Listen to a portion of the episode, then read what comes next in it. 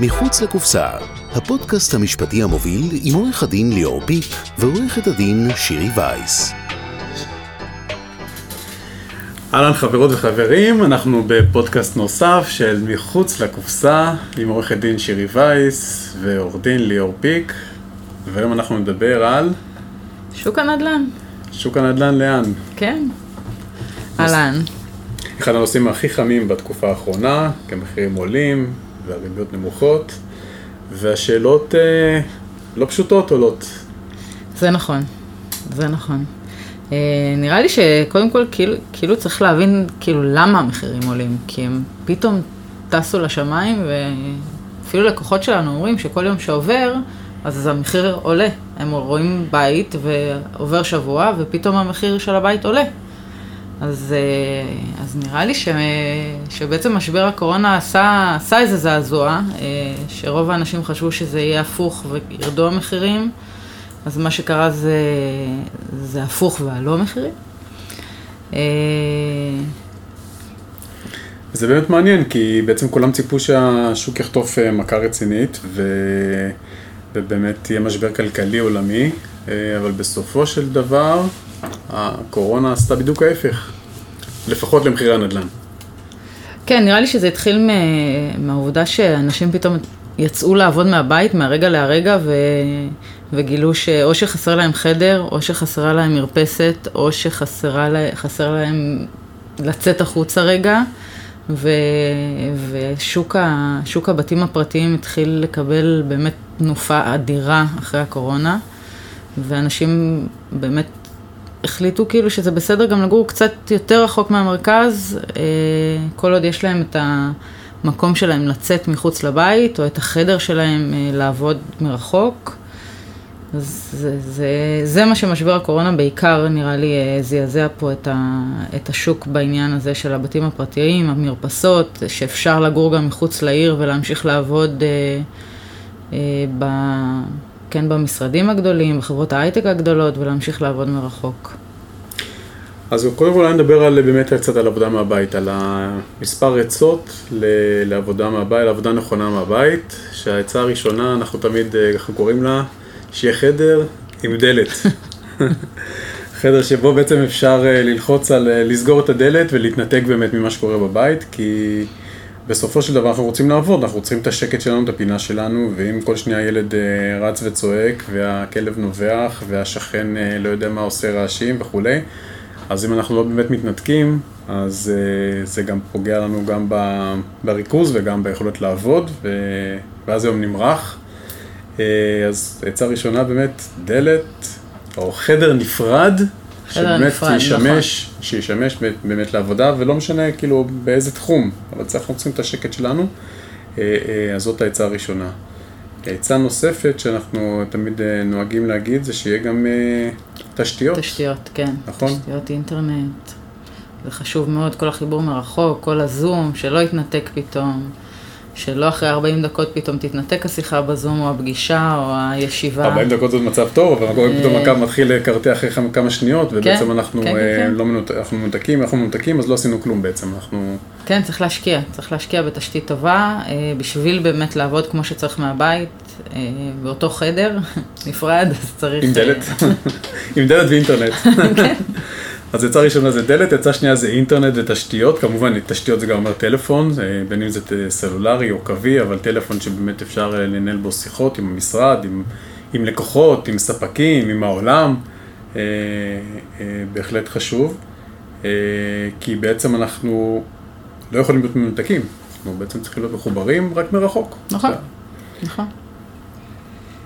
נראה לי שמה שקרה גם זה שאנשים עברו לעבוד מהבית, ומשרדים גדולים פתאום פינו הרבה, הרבה נכסים מסחריים בעקבות העניין הזה.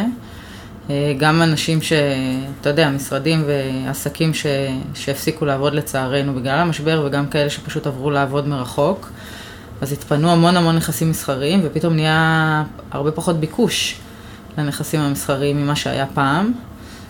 זה גם פועל יוצא של, של אותו משבר הקורונה לדעתי, ו, וצריך לחשוב על הסבות של המשרדים האלה, של אותם נכסים מסחריים שעומדים ריקים, ו, ויש כל כך הרבה ביקוש לבתים ולדירות ולמגורים, שנראה לי שכן אפשר לחשוב על הסבות של, של משרדים, של כל, כל, כל הנדלן המסחרי בעצם. כן, אבל זה כמו שאנחנו תמיד אומרים, זה, זה דברים שחייבים להיות מונעים בעצם ממדיניות מלמעלה. כן, כן. כי בן אדם יכול לרצות להפוך את המשרד שלו לדירת מגורים, אבל אם בסוף הדבר זה אסור, אז בעצם הוא עובר על החוק, הוא עובר עבירה, חד והוא, משמעית. וזה פלילי, חד משמעית. וזה מסובך. כן, זה לא, כל עוד זה לא ייעוד. צריך לעשות שינוי ייעוד בעצם לנכסים האלה, וזה באמת צריך להגיע מ- מלמעלה, והלמעלה לדעתי צריכים להתחיל לחשוב על, על מה, איך, איך הם עושים את זה, כדי לקדם את כל, ה, את כל העניין הזה. ודבר, ואולי זה כבר המקום להגיד, שבאמת אנחנו ככה מדברים בצורה מאוד כאילו פשוטה, יחסים, מנסים לפשט את הדברים, אבל כל דבר כזה אה, אה, דורש ייעוץ והתייעצות עם מומחים, עם עורכי דין, עם מדריכה לפעמים, עם ארכיטקט וכו' וכו', בעלי מקצוע, כי צריך לעשות את זה נכון, כי אם לא עושים את זה נכון, אז בעצם בסופו של דבר אנחנו עלולים למצוא את עצמנו עם עלויות מאוד מאוד גבוהות, ואולי במקומות שאנחנו לא רוצים כן, להיות. כן, בהפרות. ו... נכון. אז זה עוד תוצר נוסף של באמת של, ה, של מה שהקורונה עשתה לשוק הנדל"ן, ובאמת אולי דרך הסבה של בעיקר משרדים למגורים אפשר לטפל בשתי בעיות, גם בעודף היצע של משרדים וגם בחוסר בדירות, בדרך הזאת קצת לאזן את הפער הזה, ואולי קצת להרגיע גם בשוק ה, שוק הנדל"ן, בעיקר שוק הדיור ש, שבאמת משתולל לאחרונה בכל העולם אגב. נקודה נוספת זה באמת הנושא של תמה, תמה ופינוי-בינוי. איך תמה ופינוי-בינוי יכולים לעזור לנו? קודם כל, תמה ופינוי-בינוי מוסיפים לנו עוד ועוד נכסים למגורים, שאנחנו רואים שיש ביקוש מטורף לאחרונה למגורים. כל עניין הממדים, ראינו לא מזמן שהייתה לנו המלחמה, שזה, כמה זה נחוץ ו, ונכון לא להתחיל לרוץ ולחפש את המקלט, או באמצע הלילה לרוץ עם תינוק על הידיים, זה, זה ממש ממש חשוב. כל עניין התאמה והפינוי-בינוי, לחזק את המבנים, כן להוסיף את, ה, את הממד לכל דירה, כדי שבאמת יהיה מרחב מוגן לכל, לכל משפחה, וזה מגדיל את, ה, מגדיל את כמות הדירות שיוצאות לשוק, וזה... אז קודם כל, הנושא של תמה, עוד רגע אולי מתמה, תמה זה באמת שבא יזם ובאמת מוכן לקחת ולממן ולקדם את כל הנושא של שיפוץ הבניין, ואולי הוספה של מרפסת ועוד איזשהו חדר או ממד, או בדרך כלל זה לפחות ממד ומרפסת, לפעמים זה אפילו יותר, על חשבונות, תמורת זה שהוא בעצם מקבל את הזכות על הגג ומוסיף עוד קומה, שתיים, שלוש, תלוי נכון. באזור. עכשיו, הדבר הזה באמת התחדד מאוד לאחרונה, באמת במבצע האחרון, כי ראינו שבאמת אנחנו באמת נמצאים במקום שהוא עלול, המצב הפוליטי עלול להתלקח בכל רגע, וזה לא נעים להתחיל לרוץ באמצע היום ולחפש באמת את החדר מדרגות, או איפה נמצאים... או באמצע הלילה. או באמצע הלילה, את המקלט הקרוב לבניין וכו'. אז זה, זה פעם אחת. פעם שנייה זה באמת הממד, מעבר לזה שהוא ממד, הוא מוסיף לנו עוד חדר לדירה, וזה הרבה פעמים פותר בדיוק את הבעיה שדיברנו מקודם, של עבודה מהבית, של אותו חדר נוסף שחסר, שאפשר להשתמש בממד או בחדר, בחדר אחר, וגם זה חוסך הרבה פעמים גם מעבר, זאת אומרת, משפחה שגדלה, ופתאום יש עוד, עוד ילד נניח לצורך הדוגמה, וצריכים לעבור דירה בגלל שחסר חדר, אז הרבה פעמים תמה יכולה לחסוך את המעבר הזה, ובסך הכל זה, זה ווין ווין, כולם, כולם מרוויחים. הבעיה היא שהרשויות הרבה פעמים לא כל כך עוזרות בעניין, ובעיה מרכזית נוספת שאנחנו נתקלים בה לא מעט, זה אנשים שמנסים לשחות, כן. מתפתננים, נכון. ובסוף תמיד יש תנודניק כזה, שלא משנה מה, כולם רוצים, כולם חתמו, כולם הסכימו, לא, הוא ינסה לשחות עוד פרייר, משהו, כן. לא יודע אם פרייר, אבל הוא רוצה שישפצו לו את הדירה, ושיוסיפו לו עוד איזה משהו, ולקבל עוד איזה משהו נוסף, והוא תוקע את הפרויקט. ועל זה נופלות, נופלים המון המון פרויקטים, המון תמאות מתפוצצות בגלל הדבר הזה, אחרי שגם יזמים, גם הדיירים עובדים ומשקיעים המון המון מהזמן שלהם, ומהמשאבים שלהם, כדי כן לקדם את זה. גם לזה בסופו של דבר יש פתרונות, כל הסרבנים, אבל, אבל זה גם, זה דורש המון המון אנרגיות. המון משאבים, וחבל, חבל, כי בסוף זה ווין ווין, תמה זה ווין ווין. וגם בעניין הזה אנחנו ממליצים תמיד להתייעץ, להתייעץ מראש, לנהל נכון את התהליך, ויש גם מה לעשות, יש מה לעשות למרות כל ה, באמת הבירוקרטיה והתמשכות ההליכים האלה, וההליך כזה של תמה יכול גם לשאר גם עשר שנים לפעמים, וזה די מייאש, ואנשים מבוגרים כבר, הרבה פעמים כבר בסוף מחליטים שהם לא רוצים, כי, כי, כי נשבר להם, אז צריך לנהל את זה נכון ולהתייעץ גם עם עורכי דין. ונעבור קצת באמת, אולי אם כבר דיברנו על עורכי דין, אז נעבור קצת לתפקידו של עורך דין בעסקאות נדל"ן. אז קודם כל אנחנו מדינה מסובכת, מדינה מורכבת. כן, הרישומים פה הם, הם בלגן אחד גדול, זה לא נוטריון שאתה הולך עליו כמו בהרבה מדינות באירופה, או איזה טייטל קמפני כמו בארצות הברית. אנחנו מחולקים פה בין הטאבו ל, לרשות מקרקעי ישראל, לרמי, לחברות המשכנות, ולכל אחד יש דרישות משלו, ולכל אחד יש את התפסים משלו, והבירוקרטיה פה לרישום היא, היא באמת באמת לא פשוטה. והאמת זה מסורבל.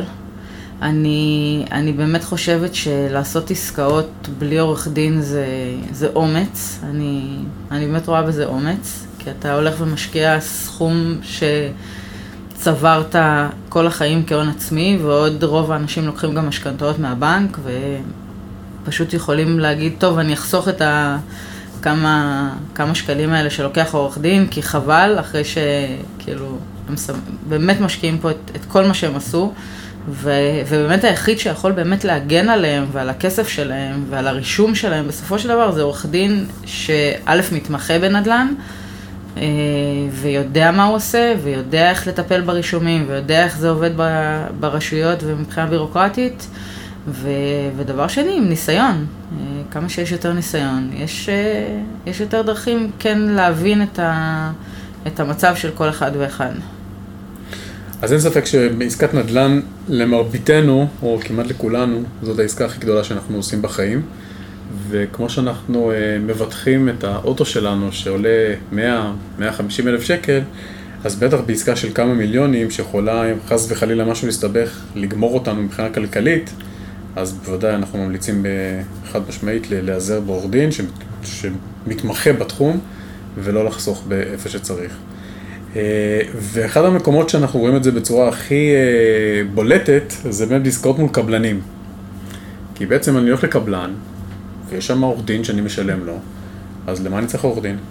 כן, כן. אני, אני מקבלת כל כך הרבה שיחות מלקוחות שאומרים לי, כן, חתמתי על, ה, על המסמך לרוכש, ושמתי פיקדון של עשרים אלף שקל, ומה אני צריכה, אני צריך, אני צריכה לשלם עכשיו חמשת אלפים שקל לעורך דין של הקבלן, הוא מייצג אותי, הוא לא מייצג אותי, זה, יש פה איזשהו פער בהבנה, כי העורך דין של הקבלן לא מייצג את הרוכשים של הקבלן. נקודה. נקודה, סימן קריאה. העורך דין של הקבלן מייצג אך ורק את הקבלן, את האינטרסים שלו, את הרצונות שלו, את מה שנכון לו.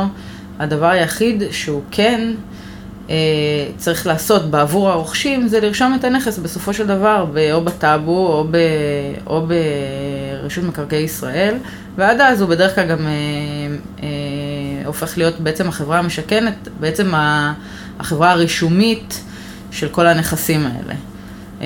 לרוב אגב לוקח לקבלנים המון המון שנים לרשום את הנכסים האלה, לעורכי דין של הקבלנים לרשום את הנכסים האלה, בזמן הזה הם, הם מהווים בעצם טאבו קטן בתוך המשרד שלהם, שרושם משכנתה, רושם העברת זכויות, רושם את כל, ה, את כל הדברים האלה, אבל לא מייצג את, ה, את הרוכשים, ממש לא.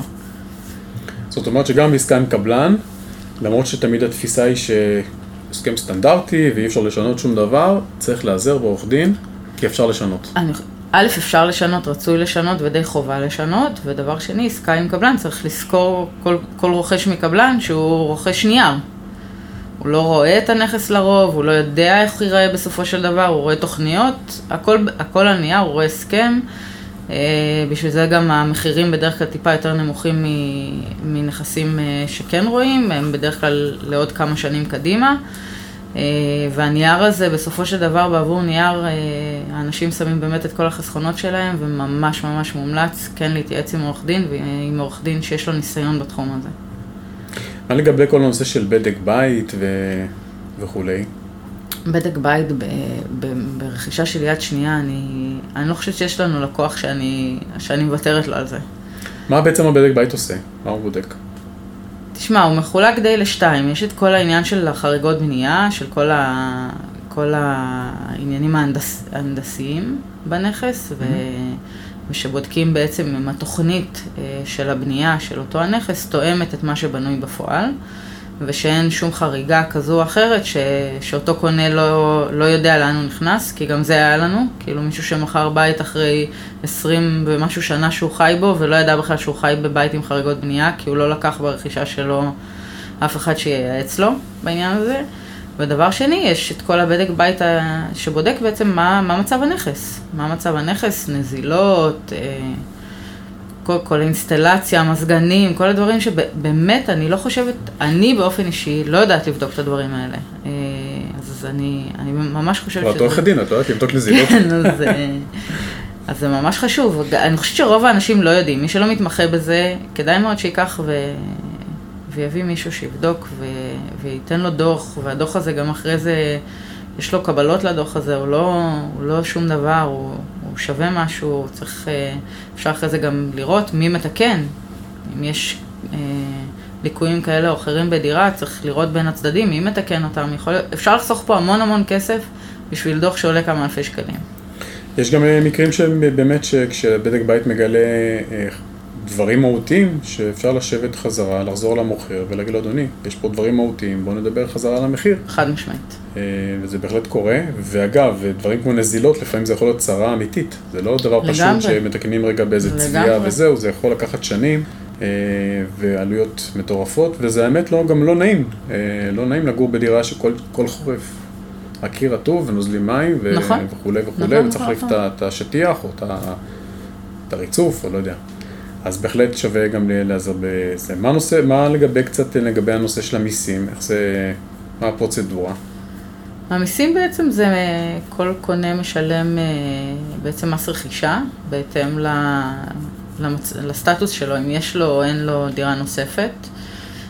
אפשר גם להתחייב למכור דירה נוספת שיש בתוך שמונה עשרה חודשים, ואז, ואז בעצם משלמים מס על דירה יחידה, בהתאם למדרגות המס שהוא נמוך משמעותית. מס שבח משלם המוכר. מס שבח זה בעצם על הרווח. על הרווח, על ההפרש בין המחיר רכישה למחיר מחירה, אם יש הוצאות כאלה או אחרות. וואי, על מיסים של מס רכישה ומס שבח אפשר לדבר נראה לי... בוודאי, אנחנו נדבר על זה בפודקאסטים הבאים. כן, אבל בגדול יש פטור ממס שבח למי שיש לו דירה יחידה עד לסכום מסוים, יש לזה כל מיני תנאים. צריך, באמת צריך עורך דין ש... כאילו, אני לא... זה לא ממקום איזה, זה באמת צריך מישהו שמבין, ושיודע איך לעשות את זה, ושיודע לעשות את החישובים. חישובי מס שבח יכולים להיות כל כך שבריריים ועדינים, ואנשים חושבים, כן, השקעתי בבית וקניתי מקרר ב-מאה אלף שקל, אבל זה בכלל לא הוצאה, זה בכלל לא רלוונטי, כאילו, יש הוצאות שמותרות בניכוי, יש הוצאות שלא לא מותרות בניכוי. מאוד חשוב להבין את העניין הזה ו- ולעשות חישוב כמו שצריך, כדי גם לא לקבל פתאום איזשהו, איזושהי שומה שלא צפינו. כן, שזה גם יכול להיות חלק מהשיקולים הכלכליים, ואז פתאום אתה מגלה שבדיוק ה-מאתיים אלף שקל האלה חסרים לך ברכישה של, כן. ה- של הבית נכון, החדש. נכון, נכון, נכון. יש אנשים שקונים קרקע בעצם, במקום לקנות דירה או בית, הם קונים קרקע, והם בעצמם מתקשרים עם קבלן ובונים בין עסקת... עסקה משותפת עם שותפים ובין לבד. יש דגשים שצריך לשים לב אליהם בעסקה כזאת? בקרקעות האמת בעיקר צריך לשים לב לייעוד. מה הייעוד של הקרקע, למה, למה, למה הוא משמש, מה אפשר לבנות על הקרקע, מה אסור לבנות על הקרקע, מה אפשר לשנות, יש, אפשר לשנות ייעוד גם. מה, מה הפרוצדורה לשנות ייעוד? שמענו על עסקאות שמכרו קרקע לבנייה כשבעצם הייעוד היה לכביש. כן, נכון, נכון, ויש גם הפקעות, בעניין הזה גם יש המון הפקעות בקרקעות, אם צריכה לעבור רכבת או רכבת תחתית, כמו שיש עכשיו בכל האזור של, של תל אביב רבתי, אז כן, צריך, צריך ממש ממש לשים לב מה הייעוד של הקרקע, אם הוא בכלל ניתן לשינוי, ומה המשמעות של השינוי, זה יכול לקחת שנה, זה יכול לקחת עשר שנים, יש, יש הרבה הרבה עניינים ברכישת קרקע, גם ראינו, אתה יודע, שרכשו קרקע והיא לא, לא תוכל להיות כאילו לייעוד של מגורים גם לא משנה מה יקרה. והם כן חשבו שהם קונים, ובסוף הם מגדלים עגבניות בקרקע הזו, אז אתה יודע. זה במקרה טוב. כן, צריך. אתה יכול לקרקע מזוהמת, אתה יכול להיות מיליון וחד. נכון, נכון. אז להתראות בפודקאסט הבא. תודה רבה. ביי ביי.